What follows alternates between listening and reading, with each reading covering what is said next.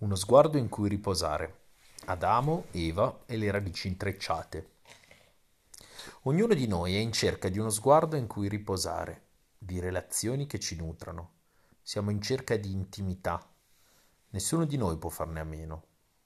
Intimità, occhi in cui riposare, spazi di accoglienza in cui poter respirare ed essere liberamente noi stessi senza forzature. Questo bisogno è così fondamentale che il racconto biblico lo pone all'inizio, cioè alle sorgenti dell'esistenza. Genesi, capitolo 2. Dio è il grande giardiniere. La storia del cosmo inizia così, c'è il deserto e Dio invece vuole il giardino. Allora, la prima cosa che fa è piantare alberi. Il Signore Dio piantò un giardino in Eden a oriente.